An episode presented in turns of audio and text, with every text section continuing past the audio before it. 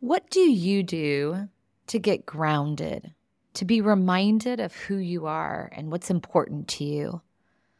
While there are countless ways to come back to center, which is such an important practice for leaders, a sacred place for me is listening to music. I have playlists aligned with the mood I'm in and the mood I want to be in. And I also have my all time favorites that always bring me back.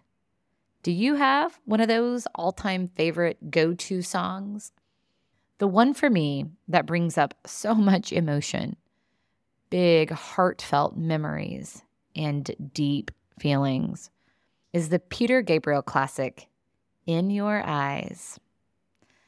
I loved it in 1986 when it came out.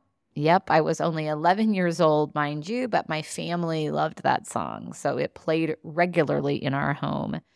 And then later in my 20s, it became part of me when I really keyed in on the lyrics.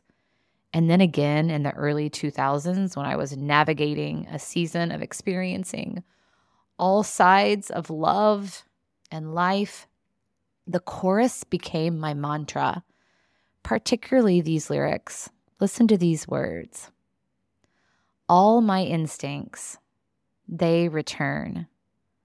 The grand facade so soon will burn without a noise, without my pride. I reach out from the inside.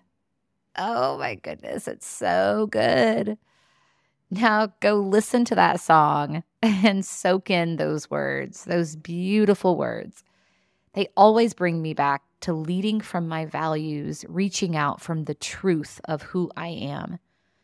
So, the leadership lesson is to find your places of groundedness. Leadership is hard, and we must find our safe places to fall. What a great way to take care of ourselves and each other.